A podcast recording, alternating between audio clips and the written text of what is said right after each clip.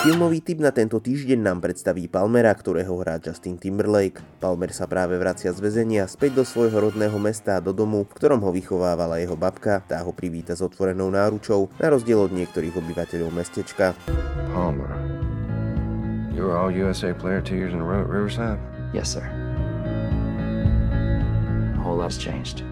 Palmerová babka sa stará nielen o domácnosť, ale aj o susedkynho syna. Jeho mama pravidelne zmizne z obytného prívesu na niekoľko dní a tak sa mu Palmerová babka snaží dopriať aspoň kúsok z dobrej výchovy. Malý chlapec má netradičné záľuby, hrá sa s bábikami, rád sa oblieka za princezné a fandí jednorožcom. Práve tieto záujmy sa nepozdávajú jeho spolužiakom, ktorí ho šikanujú. Čo je však horšie, nespokojný s nimi aj priateľ jeho matky. Palmer sa tak chtiac nechtiac postaví k problému čelom a pokúsi sa získať malého sama do svojej starostlivosti Palmer je milým prekvapením, jeho príbeh síce nie je objavný ani boh vie ako originálny, jeho emócie sú však uveriteľné. Milé kamarádske puto medzi dvojicou susedov, predsudky okolia aj ťaživá téma rodinných problémov dávajú filmu ten správny dramatický rozmer. Potešia aj herecké výkony, a to nie len od Justina Timberlakea, ale aj od malej hereckej hviezdy Rydera Elena, či Juno Temple, ktorá hrá matku závislú na drogách. There's things in this world you can be, and there's things that you can't. How many boys do you see on that show?